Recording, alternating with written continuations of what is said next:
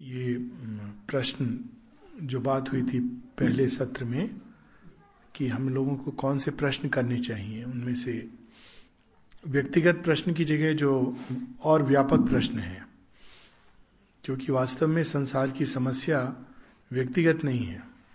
संसार की समस्या एक व्यापक समस्या है, इसीलिए सावित्री के बारे में बहुत सुंदर ढंग से किसी ने कहा है, it's a cosmic answer it's a cosmic poem it's a cosmic answer to a cosmic question लेकिन जब हम प्रश्न को व्यक्तिगत बना लेते हैं तो उसका समुचित उत्तर कभी नहीं मिल सकता। तो उसी प्रकार से ये प्रश्न उठता है कि जीवन क्या है?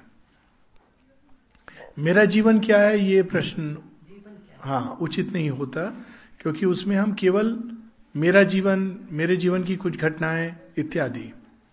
परंतु जीवन क्या है?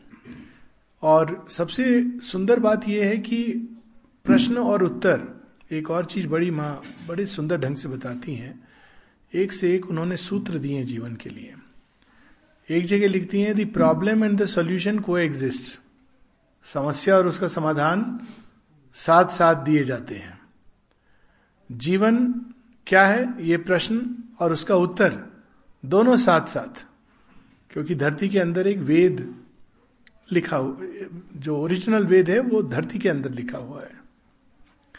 पहली चीज़, जीवन से हमारे मन में बहुत सारी कुछ धारणाएँ मन के अंदर उठती हैं।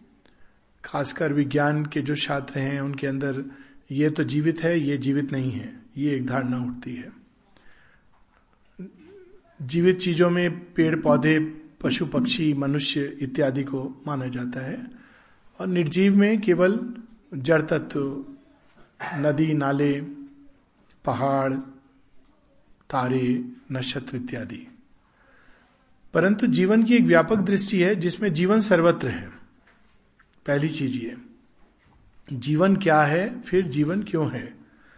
तो प्रत्येक चीज़, वस्तु इस संसार में एवं अन्य जगतों में वो सब अपने ढंग से जीवित हैं। ब्रह्मांड भी एक्सपैंड करता है तो वो उसका एक श्वास है। तारों में भी गति होती है, गति के अंदर दिशा होती है। और नदी, जल जल हम लोगों को एक्चुअली जीवन देता है। ये तो हम लोग कहते भी हैं, जल जीवन देता है।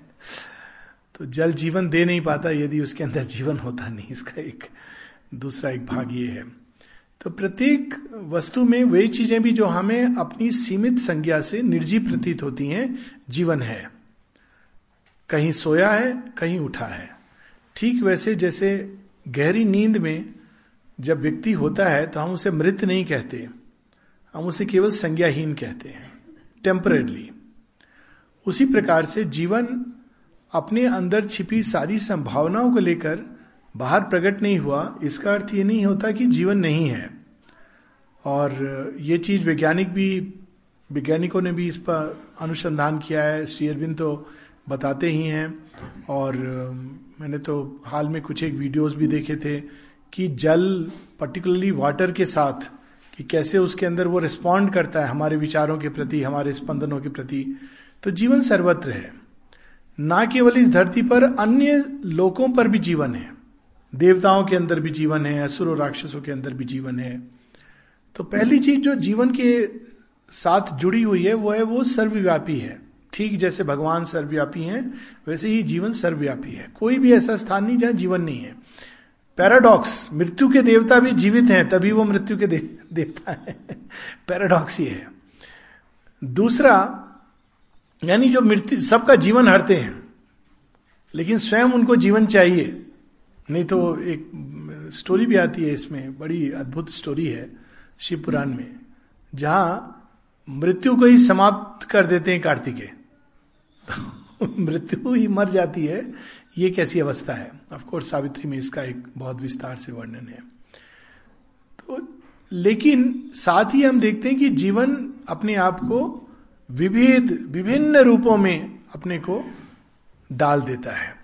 हर चीज़ को जीवनी शक्ति देता है, बिना किसी जजमेंट के। राक्षस को भी शक्ति देता है और ऊर्जा देता है, श्वास देता है और देवताओं को भी ऊर्जा देता है, श्वास देता है, शक्ति देता है।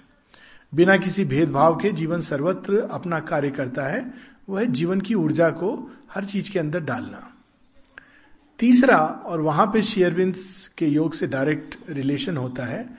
अगर हम सृष्टि को खासकर पार्थिव जगत में जीवन को देखें तो हम देखते हैं कि जीवन ने अपने आप को एक क्रमिक विकास के माध्यम से प्रकट करने का एक, मानो योजना बनाई हुई है। और वही जीवन जो बिल्कुल जड़ तत्व और कीड़े के अंदर सीमित होता है, वही जीवन खिलकर, बढ़कर, प्रस्फुटित होकर एक ऋषि, मुनि, तपस्वी इत्यादि के अंदर अपनी चरम संभावनाओं की ओर जा रहा है। यानी जीवन के अंदर बहुत सारी संभावनाएँ छिपी हैं और धीरे धीरे धीरे विकास के साथ वे संभावनाएँ प्रकट होती हैं। और ये चीज़ हम लोग अपने व्यक्तिगत जीवन काल में भी देखते हैं कि एक भ्रूण के अंदर, जो गर्भ के अंदर एक भ्रूण होता है, उसके अंदर इतनी सारी संभावनाएँ हैं और वह जीवन उसको धीरे धीरे करके जैसे जैसे विकसित होता जाता है, आयु में और या शिक्षा के द्वारा, जीवन के अनुभवों के द्वारा जीवन उसको प्रकट करता है। तो ये जीवन का कार्य है। क्या कार्य है? नाना प्रकार के रूपों की रचना करना और फिर उसमें प्रवेश कर जाना, उनको चलाना और उनको गति देना। दिशा नहीं देता, गति देता है। और उसके साथ ही जीवन अपने ही उच्चतम स्वरूप को उसके अंदर से प्रकट करने की संभावना में लगा हुआ है। ये भी एक चीज़ हम लोग देखते हैं भ्रूण के विकास में, कि भ्रूण कैसे शुरू होता है? गर्भ के अंदर एक बीज होता है मात्र। लेकिन उस बीज के अंदर या वृक्ष को देखें, एक बीज मात्र होता है। लेकिन उसके अंदर एक पूरी संभावना छिपी हुई है। तो जीवन अंदर से प्रेशर डालता है उसको, उस संभावना को व्यक्त करने के लिए, और वो जड़ तत्व को इंस्ट्रूमेंट बना के करता है। तो इस प्रोसेस में मृत्यु को भी वो उपयोग में लाता है अपने ही काम के लिए। डेथ एग्जिस्ट नहीं करती, जीवन की दृष्टि में। जीवन की दृष्टि में जिसको हम हम जीवन कहते हैं, जिसको हम मृत्यु कहते हैं, वो दोनों ही एक ही व्यापक सत्य के दो बिंदु हैं या दो चरण हैं, दो अवस्थाएँ हैं, जिससे गुजरना पड़ता है देही को। तो वास्तव में नॉर्मली ये कहा जाता है कि जब किसी व्यक्ति का श्वास बंद हो गया तो उसके अंदर वो मृत हो गया। लेकिन वास्तव में जैसे हम सुबह में बात हो रही थी कि जीवन अपनी संभावना को प्रकट कर रहा है और जब एक रूप के अंदर जो उसने विकसित किया है, संभावना को पूरी तरह प्रकट नहीं कर सकता है किसी भी कारण से तो उसको तोड़कर दूसरे रूप में बच जाता है। और अपने जीवन काल में भी हम लोग इस चीज़ को देखते हैं। अगर हम बच्चे का विकास देखें गर्भ के अंदर तो अलग अलग स्टेजेस से गुजरता है। अगर पाँच माह के गर्भ को देखें, वैज्ञानिक बताते हैं तो उसमें जीवन बिल्कुल भिन्न तरह से ऑर्गेनाइज है, वो एक कछुए की तरह लगेगा, मछली की तरह लगेगा, और वो स्टेज उसको पार करनी होती है। तो एक सेंस में हम कह सकते हैं कि वह मर गई और उसका जीवन सोख लिया गया, एक दूसरे बेटर फॉर्म में। तो वही चीज़ जो अंदर में एक रूप में जीवित थी, उसकी जगह अब वो बाहर दूसरे रूप में जीवित हो जाती है। लेकिन चूँकि वो फॉर्म पूरी तरह टूटता नहीं है, इसलिए हम मृत्यु शब्द यूज़ नहीं करते हैं। जब फॉर्म पूरी तरह टूट जाता है और उसका जो, उसके अंदर जो जीवन, शेष जीवन बचा है, वो विश्व जीवन में चला जाता है तो मृत्यु शब्द यूज़ किया जाता है। परंतु वास्तव में मृत्यु जीवन की ही एक प्रक्रिया है, जीवन से भिन्न नहीं है। तो ये है जीवन की गति, जीवन का रूप, जीवन की दिशा जिसके अंदर उत्तरोत्तर जीवन अपनी ही संभावनाओं का विकास कर रहा है। इसीलिए श्री अरविंद सिंथेसिस ऑफ़ योग में बड़ी सुंदर बात करते हैं कि within life itself is the seed of its own redemption वो जो बात हो रही थी कि प्रॉब्लम और सोल्यूशन को एग्जिस्ट करते हैं और ये बहुत प्रोफाउंड वाक्य है। यानी अगर हमको जीवन के अंदर जो उसकी उच्चतम संभावना है, उसको प्रकट करना है तो हम जीवन से भाग कर नहीं कर सकते। यदि एक पर्टिकुलर गति के अंदर, जीवन की गति के अंदर उसकी उच्चतम संभावना को प्रकट करना है तो हम उस गति से मुख मोड़ करके नहीं कर सकते। हमको उस गति को लेना है और ठीक वैसे जैसे एक सोनार उसको प्योरीफाई करता जाता है रॉ गोल्ड से प्योर गोल्ड निकालता है और उसकी स्टेजेस होती हैं, उसी तरह हमें जीवन की प्रत्येक ऊर्जा को उससे मुँह मोड़कर नहीं, बल्कि उसको शुद्ध करते करते उसके शुद्ध रूप को, सत्य रूप को सामने लाना है।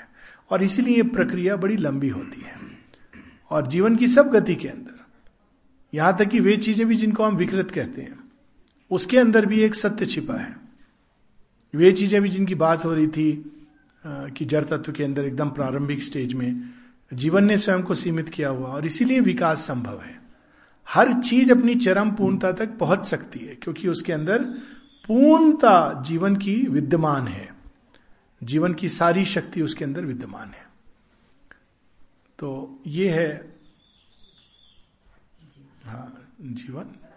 जो व्यक्तिगत जीवन और हमारे व्यक्तिगत रोजमर्रे की लाइफ से कहीं आगे की चीज़ है। और इसको और एक स्टेप अगर हम पीछे ले जाएँ तो जीवन प्रकट कहाँ से हुआ? तो ओरिजिनल वैदिक सेंस में जाना पड़ेगा कि भगवान का श्वास है जीवन। और इसको अगर हम मेटाफिजिकल कंसेप्ट में ले तो भगवान की जो ऊर्जा है, भगवान की जो शक्ति है, जो सृष्ट करने चली जाती है, वही जीवन है। उसको ईश उपनिषद ने मातृश्वा यह नाम दिया। तो वह शक्ति भगवान की, जो उनके अंदर से बाहर प्रकट होती है और सारी सृष्टि करती है, वही जीवन है, और कुछ नहीं है। और उसको अलग अलग रूपों में कभी हम प्रकृति कहते हैं कभी कुछ और नाम देते हैं परंतु वास्तव में वो भगवान की ही ऊर्जा है भगवान का ही श्वास है ब्रेथ ऑफ़ गॉड जो सब कुछ सृष्ट कर रहा है सब कुछ को उठा रहा है ऊपर ले जा रहा है फैला रहा है उसी ऊर्जा के कारण।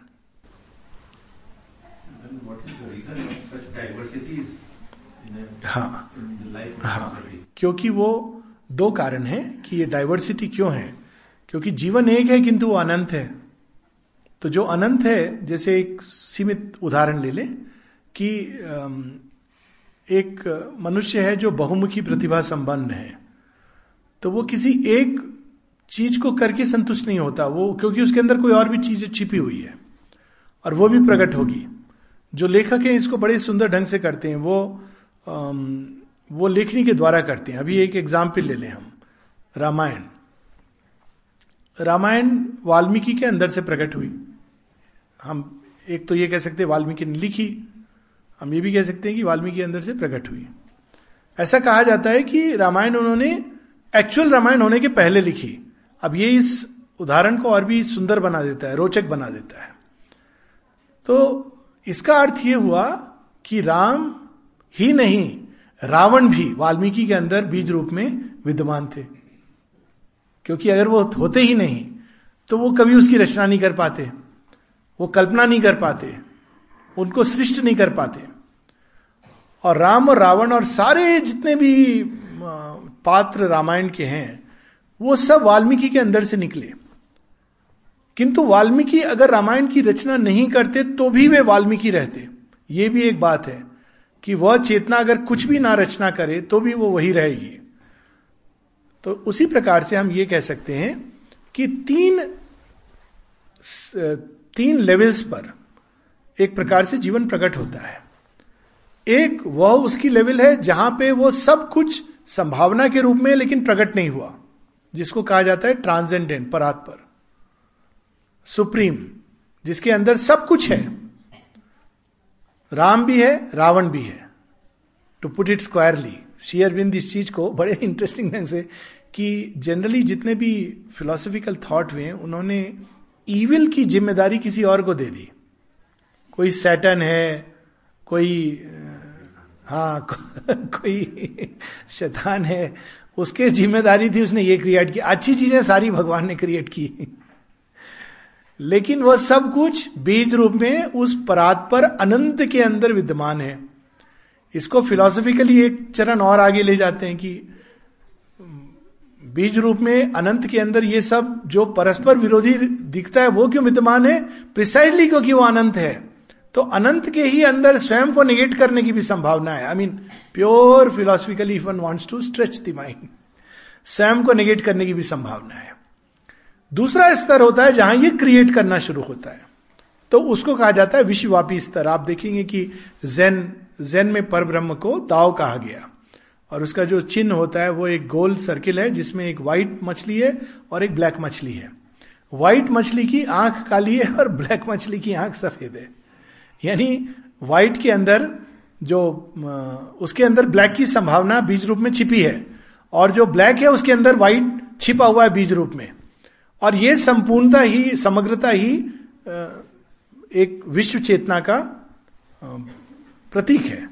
विश्व चेतना समग्र चेतना है। उसके अंदर हम लोग कहते हैं ये अच्छा है, बुरा, और वो व्यक्ति के लिए आवश्यक है।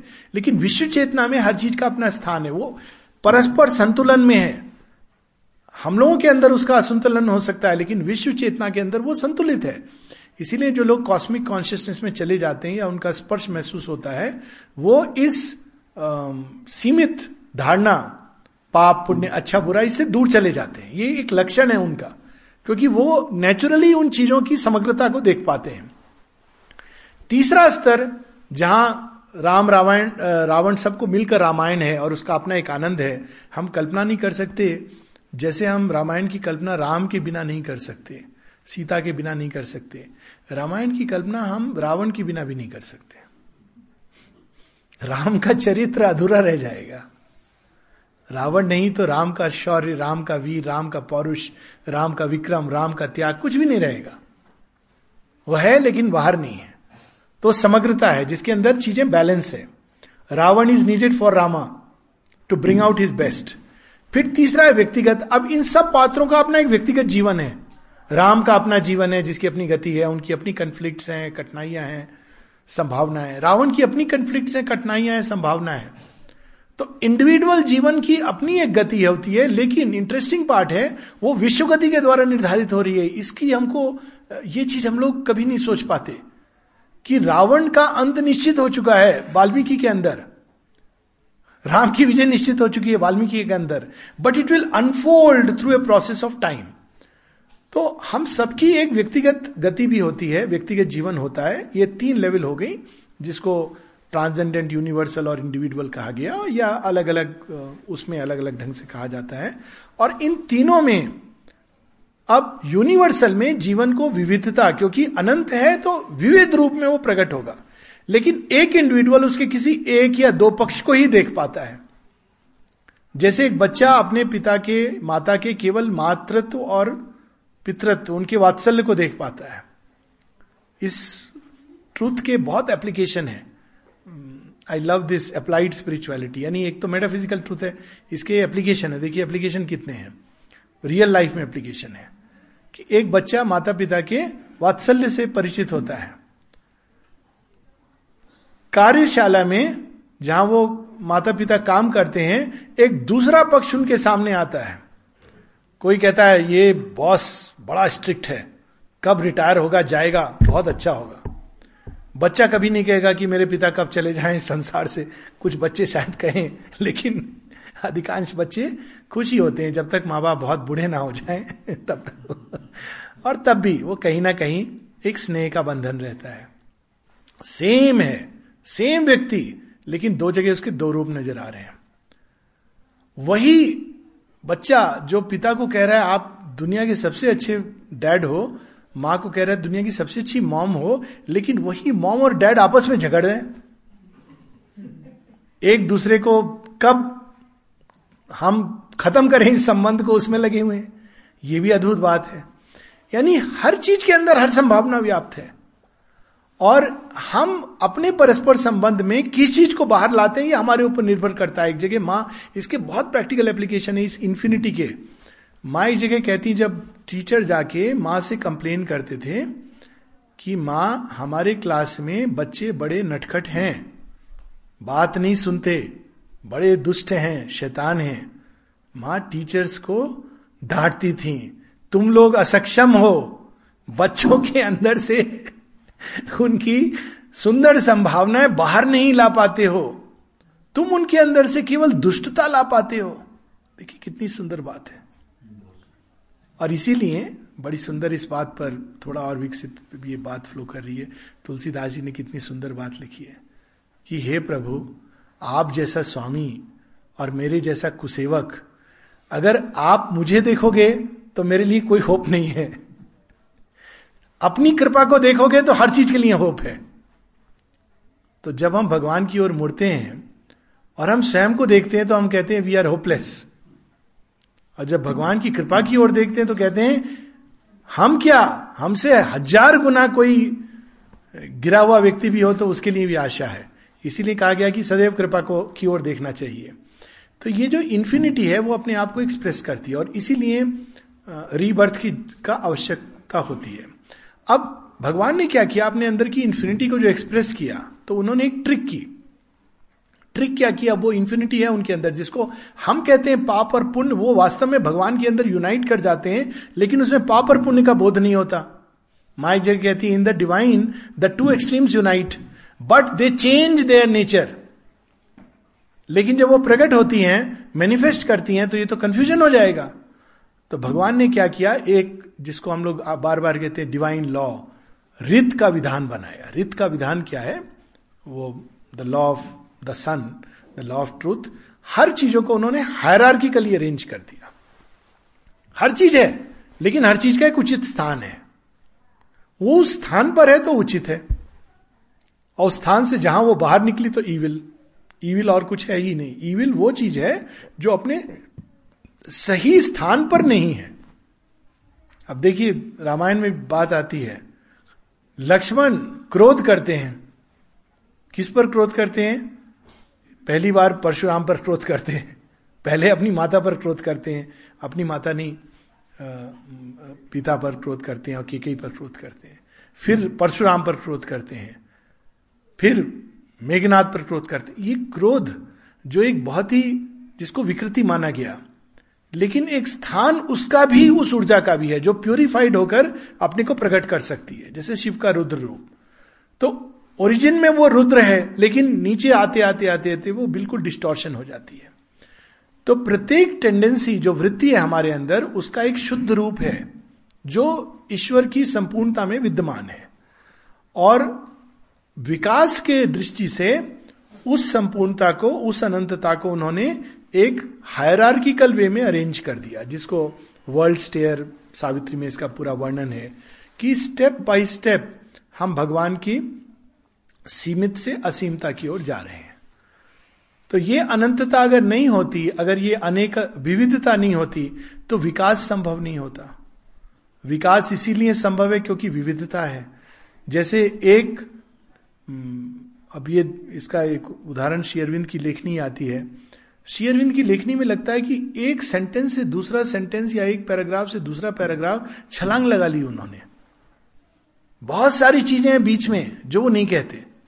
माता जी दोनों के बीच में एक सेतु का काम करती हैं छोटे छोटे उससे जोड़ देती हैं।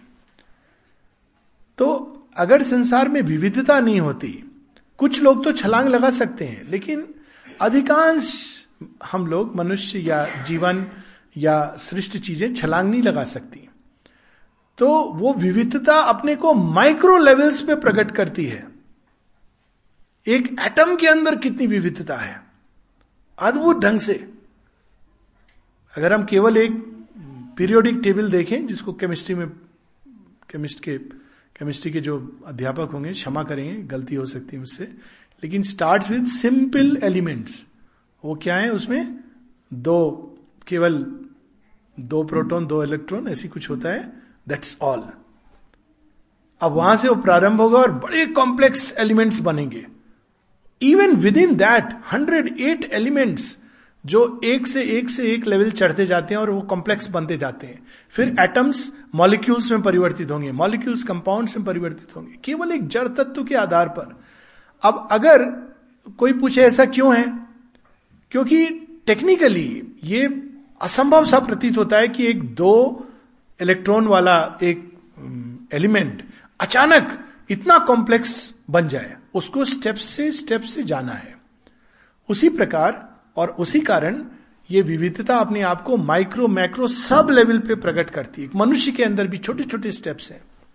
बच्चे को अगर बड़ा होना है तो ये स्टेप्स को हमें रिस्पेक्ट करना ही है। भगवान स्वयं हम लोगों के अंदर विकास की जो अवस्थाएँ हैं, उसको रेस्पेक्ट करते हैं। हम कह सकते भगवान से कि हमको सीधा, भगवान कुछ ऐसा करो कि लाइव डिवाइन खोलें और सब हमको समझ आ जाए। पर वो भगवान नहीं करने देंगे। क्योंकि वो अगर ऐसा हो गया तो हमारा मन एकदम विक्षिप्त हो जाएगा। हम उस चीज़ को संभाल नहीं पाएँगे। ठीक वैसे ही जैसे अर्जुन को अर्जुन कृष्ण को एक सीमित रूप में देखते थे। अचानक अर्जुन को एक दिव्य दृष्टि उन्होंने दी तो घबरा गए, डर गए कि ये क्या मैं देख रहा हूँ? इनके कंधे पर मैंने हाथ धरा था, इनके साथ में वॉक लेता था, इनसे बातें करता था, हर तरह की अटखेलियाँ करता था। ये कौन है? ये तो मुझे मालूम ही नहीं था कि ये इतना, इतनी विशाल था। तो दैट इज़ वाई ये विविधता आवश्यक है, और विविधता भी इतनी अधिक विविधता, क्योंकि हम स्टेप्स बाय स्टेप्स ही जा सकते हैं उस जर्नी की ओर। इसीलिए ईश उपनिषद में ये मार्ग दिखलाया गया है कि मनुष्य की सीमित से असीमता की जो यात्रा है वो अपनी सीमाओं को धीरे धीरे करके बढ़ाकर है तोड़ कर नहीं है। एक पथ है जिसमें लोग तोड़ देते हैं सीमा को और असीम में चले जाते हैं। पर वो फिर सृष्टि के प्रयोजन की दृष्टि से अनुपयुक्त हो जाते हैं। ऐसे लोग हैं। लेकिन दूसरे हैं कि अपनी सीमाओं को धीरे धीरे हर चीज़ में फ़िज़िकल लेवल पे अब देखिए फ़िज़िकल लेवल पे देखिए जो एक एथलीट है, कितने प्रकार के रिकॉर्ड्स कितने लेवल्स हैं उसमें एक जो पॉइंट ज़ीरो वन सेकेंड उसमें भी डिफरेंस आ जाता है एक एथलीट और दूसरे एथलीट में। क्योंकि स्टेप बाय स्टेप हम इन चीज़ों को ओवरकम करते हैं। तो ये विविधता हमारे विकास के लिए हम ऐसे समझें कि भगवान ने छोटे छोटे छोटे छोटे स्टेप्स बना दिए, ताकि हमें छलांग ना लगाना पड़े। ये नहीं कि मना किया है। कोई आदमी चाहता है तो वो छलांग लगा सकता है, अगर वो तैयार है। पर छलांग लगाने की समस्या ये होती है, पाँव सही पड़ा, बहुत अच्छी बात है। गलत पड़ा तो टूट जाएगा। तो जनरल कोर्स इवोल्यूशन का छलांग लगा के नहीं है। वो धीरे धीरे धीरे करके है। लेकिन योग में ये अपेक्षा की जाती है कि हम छलांग लगा सके। लेकिन तब योग में एक दूसरी चीज़ जुड़ जाती है, वो है राम सुस्वामी को सेवक मोसो। तुम्हारी कृपा है। इसलिए हम तुम्हारा हाथ पकड़ के छलांग लगा देंगे। ये बच्चों में हम लोग देखते हैं ना, देखिए हर चीज़ सिखाती है। वेद इज़ एवरीवेयर बहुत अच्छा दृश्य होता है। माँ बाप बच्चों को, बच्चे को हाथ पकड़ के बीच में ले जाते हैं ना? तो बच्चा क्या कहता है? मुझे कूदना है। तो माँ बाप क्या कहते हैं? वन टू थ्री और बच्चा कूदता है। दो कदम आगे। उसको कितना मज़ा आता है। कौन कुदा रहा है उसको? माँ बाप कुदा रहे उनको भी आनंद आ रहा है। तो योग में we have to jump some of the stages but to jump is only possible जब एक और ईश्वर, दूसरी ओर उनकी शक्ति ने हमारा हाथ पकड़ा हो, हमने सौंप दिया हो and then we take the jump तब वो जंप में आनंद है और सेफ्टी है। अदरवाइज़ नॉर्मल जो विकास की गति है, उसमें ये सेफ़ नहीं है। कई चीज़ें योगी करते हैं, जो एक साधारण मनुष्य के लिए वो अनसेफ है डेंजरस है। और ये पुराने समय भी लोग जानते थे। इसीलिए जो सन्यासी थे एक जगह कहते हैं the sannyasi lives in a dangerous freedom and vastness तो समाज क्या करता है? उसका बहिष्कार करता है लेकिन बड़े सुंदर ढंग से करता है। कहता है exercise your dangerous freedom and vastness but outside the pale of society आदर है सत्कार है लेकिन आप घर में नहीं। सन्यासियों का जीवन अजीब सा होता है लोग घबरा जाते हैं। उनका कोई वो नियम नहीं होता है। ऐसा नहीं है कि वो सुबह नहाएँगे, ऐसे सन्यासी हैं जो दिनों दिन नहीं नहाते। दे आर लाइक दैट उनकी चेतना वैसी की वैसी रहती है। They are absolutely unaffected by anything any social rule convention that's why you have to go through steps and stages और ये विविधता सेफ्टी है एक्चुअली एक जनरल प्रोग्रेशन की। परंतु हम चाहें तो उसको शॉर्टकट कर सकते हैं। ये प्रश्न सावित्री के सामने भी आता है, माँ शेरविंद जब इवोल्यूशन की बात मैन टू सुपरमैन की बात होती है तो जब साक्षात प्रकट होते हैं भगवान तो वो कहते हैं कि देखो सावित्री, तुम बहुत, तुम्हारी अभिप्सा बहुत सुंदर है, लेकिन यदि अचानक if men were not and all were gods then the mediating link will be lost तब दूसरी समस्या होगी। मेन आ जाएँगे और गॉड्स की तरह बन जाएँगे और सारे मनुष्य अगर गॉड्स में परिवर्तित हो जाए, हो गए तो पशु और उसके नीचे क्रिएशन कोलैप्स हो जाएगा। ये दूसरी समस्या हो जाएगी।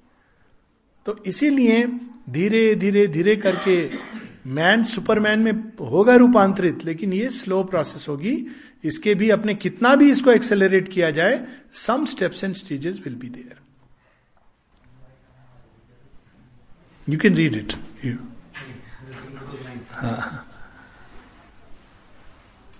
question है डेथ um, की जो सॉर्ट ऑफ़ इनएविटेबिलिटी है वो मतलब बहुत डाउन करती है माइंड हाँ, को एक सेंस हाँ। में। मतलब मेरे माइंड में एक थॉट रिसेंटली आया था मतलब साल भर पहले कि नेचर जैसे है ना नेचर की जो मैकेनिज्म है उसके अंदर डेथ अभी एग्जिस्ट करती है क्योंकि उसकी ज़रूरत है। और प्रॉब्ली डेथ का जब कॉन्सेप्ट आया था जब एज अ मैकेनिज्म वो नेचर ने उसको लाया था उसके पहले वो नहीं था। सिमिलरली बाद में ऐसा पीरियड हो सकता है जब उसकी ज़रूरत ना रहे। बिल्कुल। तो अगर आई मीन इस चीज़ को ज़्यादा हाँ, समझ लिया हाँ, जाए हाँ, कि डेथ इनएविटेबल उस सेंस में नहीं हाँ डेथ बिल्कुल इनएविटेबल नहीं है। अगर हम यूनिसेलुलर ऑर्गेनिजम्स को देखें तो मृत्यु होती ही नहीं उनकी। और उसी प्रकार से अगर हम वृक्षों के जीवन को देखें तो हज़ारों हज़ारों साल जीते हैं। और उसके अंदर एक बड़ी अद्भुत बात होती है कि वृक्ष क्यों ऐसा जीवन जी पाते हैं। तो उसी प्रकार से हम देखते हैं कि जितना कॉम्प्लेक्स होता जाता है बीइंग उतना अधिक उसके अंदर मृत्यु की संभावना और विकराल रूप से प्रकट होने लगती है। और उसका कारण यह है कि जितना वो कॉम्प्लेक्स होता जाता है और जितना इंडिविजुअलाइज होता जाता है, उसको अपने सभी तत्वों को हार्मोनाइज करना कठिन होता जाता है। ये समस्या आती है। और एक कारण तो ये है कि वो कैसे हार्मोनाइज करेगा? फिर कई टेंडेंसीज है, उनको प्रकट नहीं कर पाता एक लाइफ में। तो इस कारण डेथ की इनेविटेबिलिटी जो आपने बताया, एक पासिंग फ़ेज़ में। दूसरी समस्या होती है कि मनुष्य के अंदर विशेष रूप से अगर हम मनुष्य पे फोकस करें तो मनुष्य के अंदर एक अद्भुत चीज़ जो शुरू हो गई है, वो है कि उसकी प्रोग्रेस दो डायमेंशन पे होती है। या जीवन वो दो लेवल्स पे जीता है। एक है बाहरी और एक है आंतरिक। एनिमल लाइफ में आंतरिक जीवन है, पर वो एकदम दबा हुआ है। इट्स नॉट दैट कि उनके अंदर नहीं होता आंतरिक जीवन इट वॉन्ट बी करेक्ट लेकिन वो एक केवल बीज रूप में, एक स्केलेटन के रूप में है। मनुष्य के अंदर एक इनर लाइफ होती है और आउटर लाइफ होती है, और दोनों के बीच कई बार बहुत डिस्पैरिटी हो सकती है। अंदर आदमी बहुत कुछ, कई बार लोग प्रश्न करते हैं। इवन दुर्योधन का यही प्रश्न है कि मैं जानता हूँ धर्म क्या है। मेरी वृत्ति नहीं है, प्रवृत्ति नहीं है, और मैं जानता हूँ धर्म क्या है, लेकिन मेरी निवृत्ति नहीं है उससे। Is a sign of the dislocation and therefore the only way is through death through the mechanism of death कि वो चीज़ चली जाती है और आती है। तीसरी चीज़ जो मृत्यु सर्व करती है हमारे लेवल पर एक उपयोगिता, वो ये है कि वो हमें याद दिला, हमें, हम किसी चीज़ से फिर पूरी तरह बंद नहीं सकते, क्योंकि वो हमें याद दिलाती रहती है।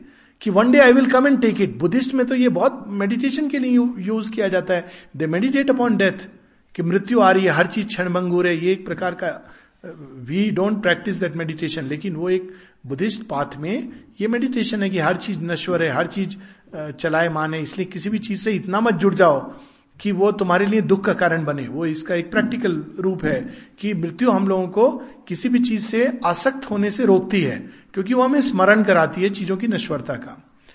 पर एट द सेम टाइम ये सच है कि यदि एक ही जीवन में जैसे हमारा इनर बीइंग प्रगति कर रहा है, उसी रेट से अगर हमारी बाहरी चेतना भी प्रगति कर सके, माँ कहती है कि यूनिवर्सल बिकमिंग के अनुरूप यूनिवर्सल सेल्फ की प्रगति के अनुरूप अगर बाहरी चेतना प्रगति कर सके तो मृत्यु की आवश्यकता नहीं रहेगी। But that is still a long way to go अब वो आवश्यकता नहीं रहेगी, उसके वही बात होती कि दो चीज़ें हो सकती हैं। एक दृष्टि है कि रूपांतरण हो जाएगा, जैसे एक किरमी कीड़े का बिना मरे हुए तितली में रूपांतरण होता है। और मैं समझता हूँ कि ट्रांसफॉर्मेशन का अर्थ यही है। एक वो भी है कि पेड़ है, बाहर उसकी खाल होती है, लेकिन उसकी रियल लाइफ अंदर होती है। तो ये भी एक संभावना है जिसको माँ कहती सुपरमैन, जिनका बाहरी गठन, बाहरी चेतना तो मनुष्य जैसी है, किंतु आंतरिक आंतरिक चेतना रूपांतरित है। ये भी एक स्टेप है इन द एसेंट और यही दो संभावना है मनुष्य के अंदर, या दोनों स्टेप्स स्टेजेस हैं टुवर्ड्स दैट प्रोसेस मृत्यु पर विजय के। परंतु मृत्यु पर विजय से मतलब कि मेरा शरीर जैसा है, वैसा ही रहेगा मैं सदैव फेयर एंड लवली क्रीम का एडवर्टाइजमेंट की तरह हमेशा वैसी रहूँगा या रिंकिल फ्री कौन कौन सी पता नहीं क्रीम्स आती हैं। पता नहीं, अपने रिंकिल्स जाते हैं कि नहीं, लेकिन जो कंपनियाँ हैं, उनके लिए तो बहुत, माने, घर बन जाते हैं, उनके, बहुत सेल होती है ना, उसके नाम भी होते हैं। एज मिरेकिल एक क्रीम आती है जिसका नाम है एज मिरेकिल इनका मैं एडवर्टाइजमेंट नहीं कर रहा हूँ I am totally against all this लेकिन मैं देखी हुई एक क्रीम एज मिरेकिल फिर एक आती है रिंकल फ्री यानी आप क्रीम लगाइए और आपको झुरियाँ नहीं आएँगी। और लोग एक एज में लगाते हैं, जब वैसे ही झुरियाँ दस साल बाद आने वाली होती है, भयभीत पहले होते हैं तो बहुत अच्छी क्रीम है। थोड़े समय बाद जब देखते हैं कि नहीं, कोई फ़र्क नहीं है तो उसको हटा देते हैं। तो ये मृत, एक मृत्यु के नष्ट होने का जो ये एक, हमारे अंदर एक जो रूप होता है, कि हम कभी बूढ़े नहीं होंगे हम जैसे वैसे रहेंगे, वो तो ऑब्वियसली एक मिसअंडरस्टैंडिंग है। क्योंकि मृत्यु तभी की पर विजय तभी संभव है जब बाहरी चेतना रूपांतरण हो जाए और जैसे हमारी इनर डेवलपमेंट हो, बाहरी चेतना भी और बाहरी देह तक उसी के अनुरूप रूपांतरित होता रहे। That I think is the real sense of victory over death हाँ। हाँ ज़रूर ज़रूर।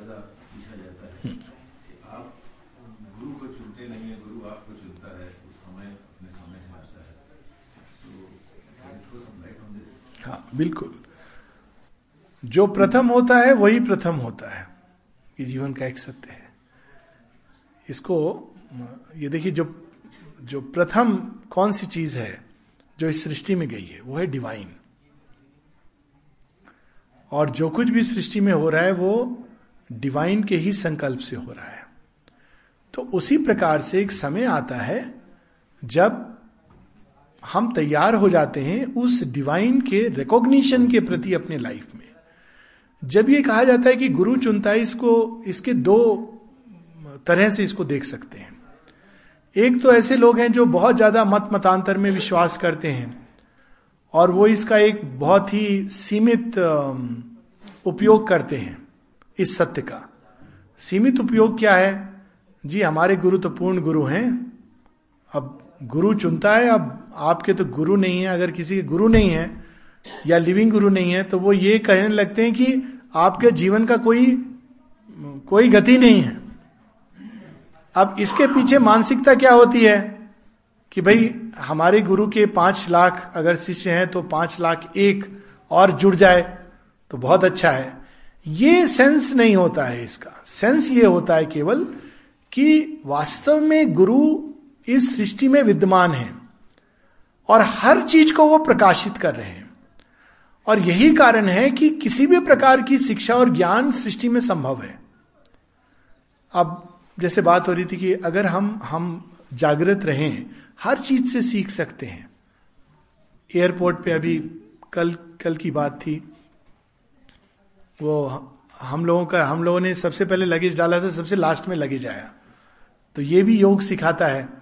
सबसे पहले इस सृष्टि में डिवाइन कॉन्शियसनेस गई है इवोल्यूशन में सबसे लास्ट में डिवाइन कॉन्शियसनेस आएगी, क्योंकि जो पहले डाला है वो लास्ट में आएगा। ये शिक्षा किसने दी? माँ शेरविंद की किसी पुस्तक ने नहीं दी।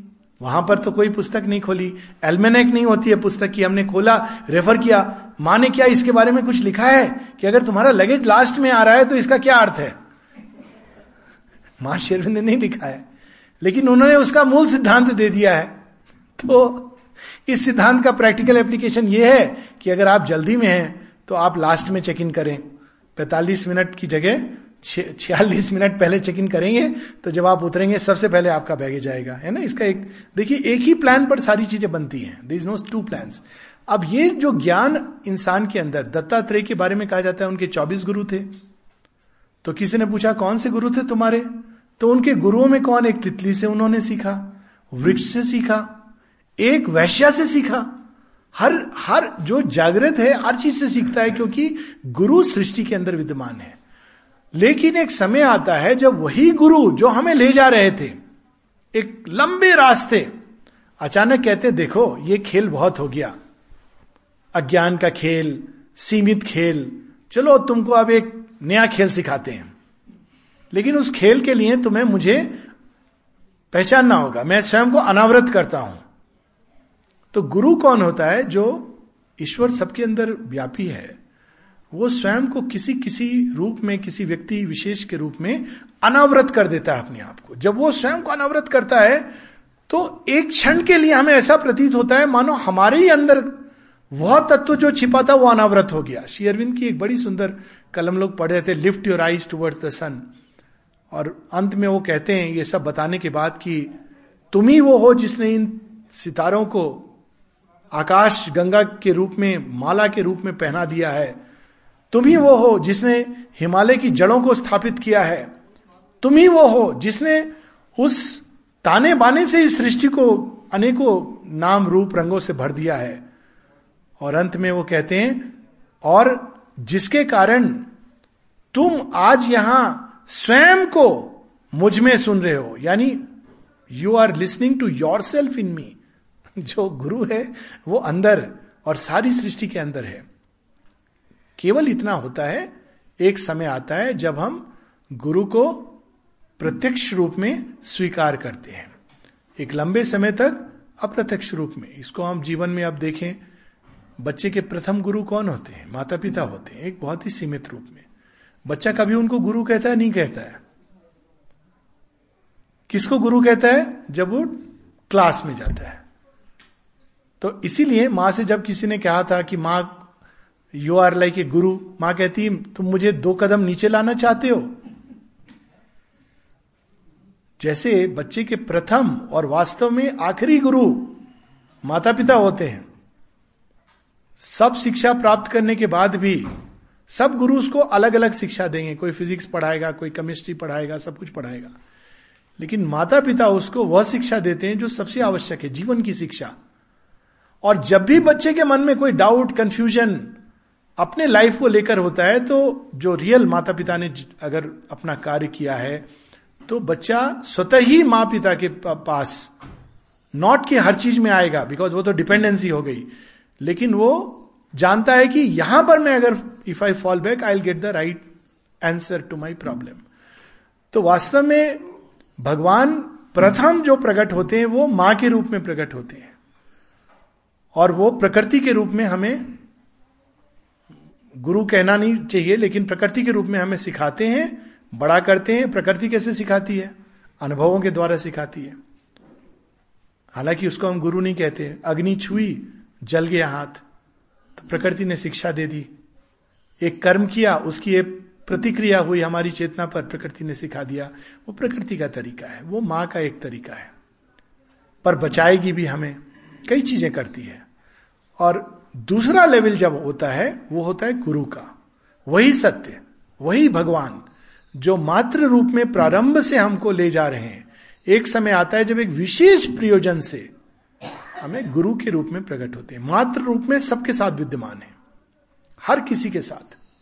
लेकिन किसी किसी के साथ कोई जो स्पेशलाइज्ड पढ़ाई करना चाहते हैं, वो गुरु के रूप में प्रकट होते हैं। इसीलिए इस योग में विशेष रूप से गुरु की आवश्यकता नहीं है। क्योंकि इस रूप में हम डायरेक्ट कनेक्ट करते हैं with the divine mother herself तो why guru? Guru is many steps lower down guru केवल ज्ञान की ज्ञान हमारे अंदर प्रकट करता है, आत्मज्ञान। परंतु माँ तो सब कुछ करती हैं। माँ के साथ तो हम कह सकते हैं कुछ भी, एक संबंध बिल्कुल अलग होता है। So it is simply the unveiling of a truth अब वो समय कैसे आता है? इसको दो लेवल्स पर हम कह सकते हैं कि विकास होता है हमारा। एक जो अंधकार अज्ञान में होता है, जैसे एक बीज का एक लंबे समय तक धरती के नीचे विकास होता है, या एक भ्रूण का गर्भ के अंदर होता है। अगर कोई भ्रूण से पूछता जी टीवी वालों का पता नहीं जी टीवी नहीं, सारे टेलीविज़न पता चला कोई वहाँ भी पहुँच जाता माइक लेके, तुम्हें कैसा महसूस हो रहा है? तो बच्चा क्या कहता? अरे बड़ा आनंद है। जो गर्भ के अंदर है। कुछ नहीं करना पड़ता। ऐसी ऐसी योजनाएँ हैं कि हमको सब कुछ मिल जाता है। अच्छा ऐसी योजनाएँ हैं।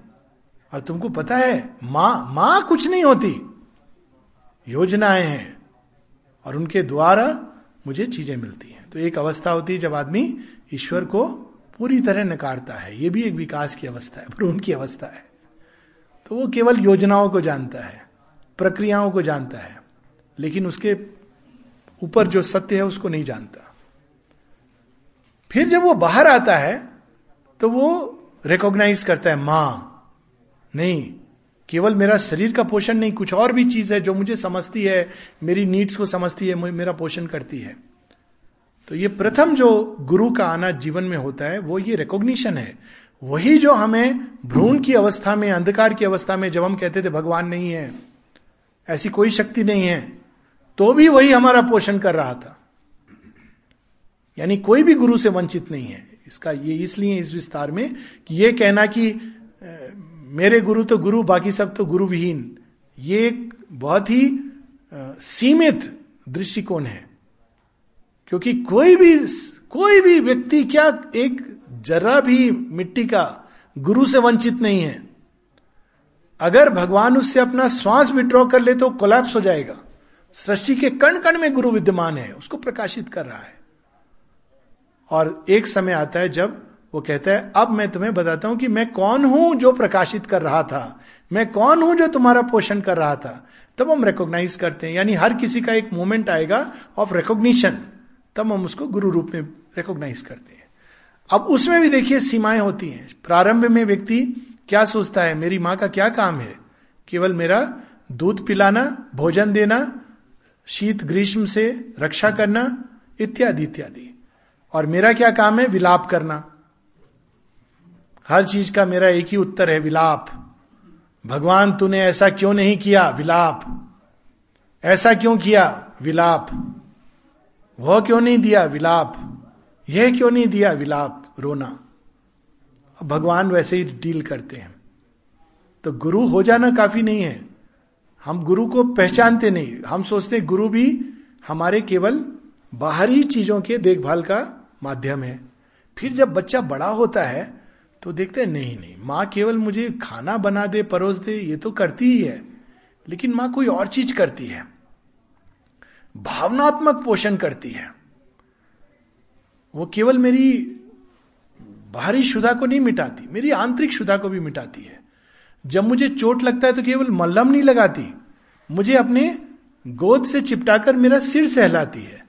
आशा से भर देती है कि तू ठीक हो जाएगा। यही अंतर होता है ना एक डॉक्टर में और एक या एक अच्छे डॉक्टर में या ग्रेट डॉक्टर में। अच्छे डॉक्टर टेक्नीशियन होते हैं। तो आप उनके पास जाइए, क्या है वो एक्सरे देखकर इतना भयानक चेहरा बनाएँगे? नहीं नहीं तुमको तो हार्ट डिज़ीज़ हो गई है ये, फटाफट। अपनी नशे बदलवाओ और आपके भय से भर जाएँगे। लाइक ए टेक्नोलॉजिस्ट और जो ग्रेट डॉक्टर होते हैं, वो कहेंगे, कोई बात नहीं है। Everything will be okay don't worry ये डिफरेंस होता है। तो उसी प्रकार से गुरु भी दो प्रकार के होते हैं। एक जो केवल टेक्निक सिखाते हैं। तुम ये टेक्निक करो, तुम टेक्निक करोगे तो तुम पालोगे। मेरा काम केवल तुमको ये टेक्निक सिखाना है। और आजकल इसका बहुत बड़ा मार्केट है। एक ही चीज़ को इतने तरह से लोग मॉडिफाई करते हैं और उसको अपना नाम दे देते हैं, वो ब्रांड नेम और ब्रांड नेम देकर के पाँच हज़ार रुपए, दस हज़ार रुपए weekly course two weekly course and naturally साथ में आदमी का फेत आता है, क्योंकि भगवान जिस रूप में हम गुरु को देखते हैं, भगवान उसके माध्यम से कार्य करते हैं। तो प्रत्येक व्यक्ति जो स्वयं को गुरु क्लेम करता, कोई आवश्यक नहीं कि वो गुरु हो। लेकिन फिर भी भगवान उसका उपयोग करते हैं। क्यों उपयोग करते हैं? क्योंकि हमारी जैसी सीमा है। तो कहते अच्छा तू टेक्निक से करना चाहता है, चल तू टेक्निक से कर। इतने प्राणायाम कर, इतना जप कर, इतने लाख, क्या, पुनश्चरण यज्ञ कर, यही कर तू। तो ये तो वो डॉक्टर वाला टेक्निक टेक्नोलॉजिस्ट का काम हुआ। फिर उसके बाद वही गुरु एक दूसरा रूप अपना लेके प्रकट होते हैं। क्या कर रहा है? मैं ये कर रहा हूँ। अच्छा कोई बात नहीं, कर तू। समझ नहीं आ रहा। ओ, समझ नहीं आ रहा। चला, मैं तुझे समझाता हूँ। वो एक अलग संबंध हो जाता है। गुरु के साथ संबंध हमारा should change into something much more vast much more all comprehending इसीलिए भारतवर्ष में ये मॉडर्न मानसिकता है, जिसने केवल गुरु शिष्य इस परंपरा को बहुत अधिक और केवल उसमें सीमित कर दिया भगवान को। पर अगर हम भक्ति योग को देखें तो भक्ति योग में कैसे कैसे संबंध व्यक्ति जोड़ता है? केवल गुरु शिष्य का नहीं जोड़ता है, वो एक संबंध है। वो कहता है, तुम तो मेरे मित्र हो, कान्हा। चलो, मुझे लेके चलो। मित्र का संबंध जोड़ता है। पिता का संबंध जोड़ता है, माता का संबंध जोड़ता है, स्वामी का संबंध जोड़ता है, सखा का संबंध जोड़ता है। So guru's relation is only one fragment. जो ज्ञान का अंश है, वो गुरु देते हैं। किंतु इसके पीछे एक बहुत बड़ा सत्य है, और वो सत्य है भगवान की सर्वव्यापकता का, और नाना रूप से हमसे संबंध जोड़ने का। गुरु एक माध्यम होता है, और वो जब हम नहीं देखते, तब भी कार्य करता है। और गुरु असल में क्या करता है? हमारे ही अंदर छिपे गुरु को अनावृत कर देता है। और उसका लक्षण ये होता है कि तब हम गुरु की केवल वाणी पर डिपेंडेंट नहीं होते। इसी को गीता में बड़े सुंदर ढंग से शब्द ब्रह्म वर्तते जब तक अर्जुन कृष्ण की वाणी पर डिपेंडेंट है तो कंफ्यूज होते रहते हैं। आप क्या कह रहे हो? आपने पहले तो ये कहा, अब ये कह रहे हो। कभी कहते हो संन्यास बड़ा अच्छा है, कभी कहते हो त्याग करना अच्छा है, फिर कहते हो युद्ध लड़ो। प्लीज़ मुझे आप बताइए। एक बात में बताइए। तो जब कहते हैं एक बात में बताइए तो अपना ऐसा दर्शन देते हैं सर्वव्यापक की अर्जुन की बुद्धि चकरा चकरा जाती है। कि मैंने तो कहा था, एक बात बताओ, आपने तो पूरे अनेकत्व को प्रकट कर दिया। लास्ट में वो क्या कहते हैं? Now you choose I have said what I had to say तो सच्चा गुरु पूरी स्वतंत्रता देता है शिष्य को चुनाव करने की। क्योंकि उसी चुनाव के द्वारा वो विकसित होगा। इसीलिए शंकर भगवान ने हम लोगों को पूरी स्वतंत्रता दी आज। हमारे लोकल शंकर भगवान जी ने कि आपके पास चुनाव है। आप पैदल जाएँगे या गाड़ी में जाएँगे। गाड़ी में भी दो प्रकार के चुनाव हैं। आप अपने आप जाएँगे या मैं ग्रुप बनाओ एक चुनाव नहीं दिया उन्होंने। और वो देखिए, योग कैसे सात चीज़ में इट्स वेरी इंटरेस्टिंग हर चीज़ में ना भगवान की वाणी बोलती है। जो मुझे प्रतीत हुआ, जब वो ये कह रहे थे, मैंने कहा, देखो शंकर जी, योग समझा रहे लास्ट में उन्होंने कहा, जैसे भी आप गए हो, लौटेंगे कार में। सेड ये बहुत अच्छा है। भगवान भी ऐसे ही करते हैं। सारे प्रयास कर लो। लास्ट में वो कहते हैं, कृपा। मैं कार लेके आऊँगा, तुमको कृपा के द्वारा, क्योंकि मुझे मालूम है ये चढ़ाई तुम नहीं चढ़ सकोगे। फ़र्स्ट वाला पाथ करो, अपना प्रयास करो। पर लौटोगे कार में, बहुत सुंदर बात उन्होंने बताई।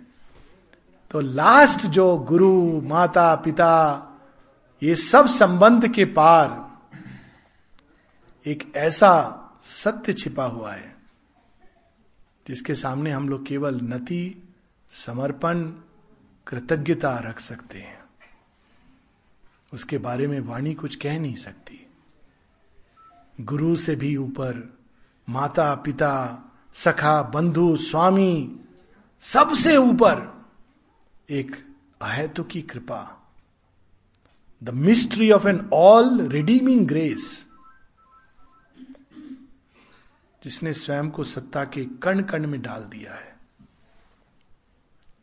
और जब हम उस कृपा के प्रति सचेत हो जाते हैं, तब सब कुछ मिल जाता है। सर्वत्र गुरु होते हैं, सर्वत्र माँ होती हैं, सर्वत्र प्रेम होता है, सर्वत्र कृपा होती है। तो ये स्टेप्स हैं एसेंट के, जिसमें लास्ट अनफोल्डिंग अंतिम रिकॉग्निशन ईश्वर का जो होता है, जीवात्मा के लिए, वो है कृपा रूप। गुरु रूप में नहीं, कृपा रूप में। और तब पूरा जीवन बड़ी सुंदर बात सावित्री में। We will read it bit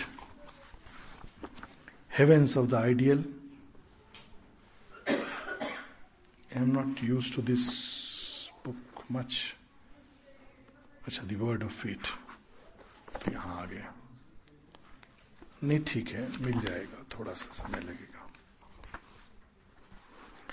heaven's of the ideal ये पेज अब मिलेगा नहीं, क्योंकि इसके पेजेस अलग हैं।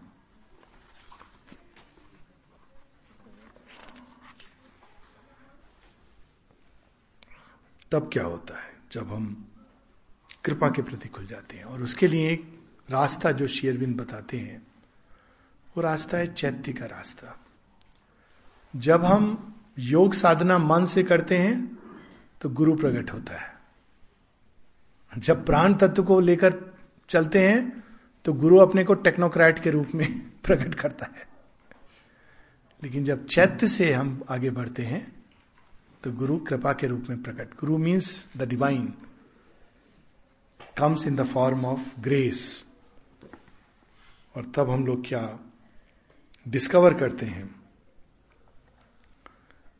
मैं पेज नंबर नहीं बोलूँगा because it's different page altogether heavens of the ideal book two canto twelve may be later on we'll take that हाँ other version of Savitri so that everybody can follow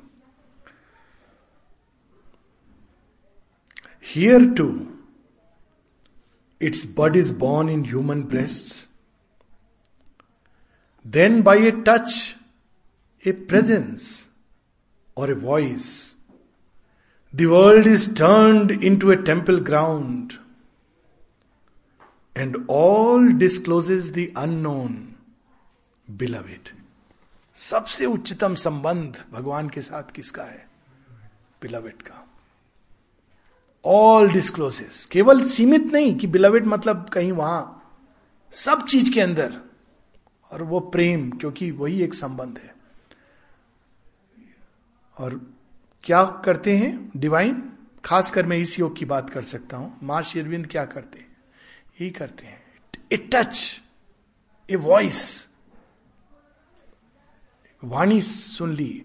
ऐसे लोग हैं जिन्होंने चित्र देखा और अचानक हृदय के अंदर वो परिवर्तन आ गया। और फिर आश्रम सीमित नहीं रह जाता एक ज्योग्राफिकल बाउंड्री में। उसका अपना एक सत्य है। लेकिन पूरा पूरा विश्व उनका टेंपल ग्राउंड बन जाता है। पूरा विश्व क्यों? सारी सृष्टि एक टेंपल ग्राउंड बन जाती है। रोज रात को संसार के इतने बड़े टेंपल में आरती होती है, अनेकों दिए जलते हैं आकाश गंगा के रूप में। लेकिन हम लोग उन दियों को देख नहीं पाते, क्योंकि हम लोग को सीमित दिए देखने की चाह है। रोज वो भगवान जलाते हैं। और जो बात हो रही थी कि फिर सर्वत्र भगवान हमें ज्ञान, जिस चीज़ की ज़रूरत है, वो ज्ञान हमारे अंदर प्रकट होने लगता है। In an outburst of heavenly joy and ease सब कुछ फिर जॉयस इजी आसान, आसानी से, हम लोग आसान से समझते हैं कि कोई चीज़ बाहर से आसान हो गई। शेयरबिंद ने क्या वर्ड यूज़ किया? ईज कठिन से कठिन काम भी सरल से सरल महसूस होता है, क्योंकि वो लेबर एफर्ट इसका आभास ही नहीं होता।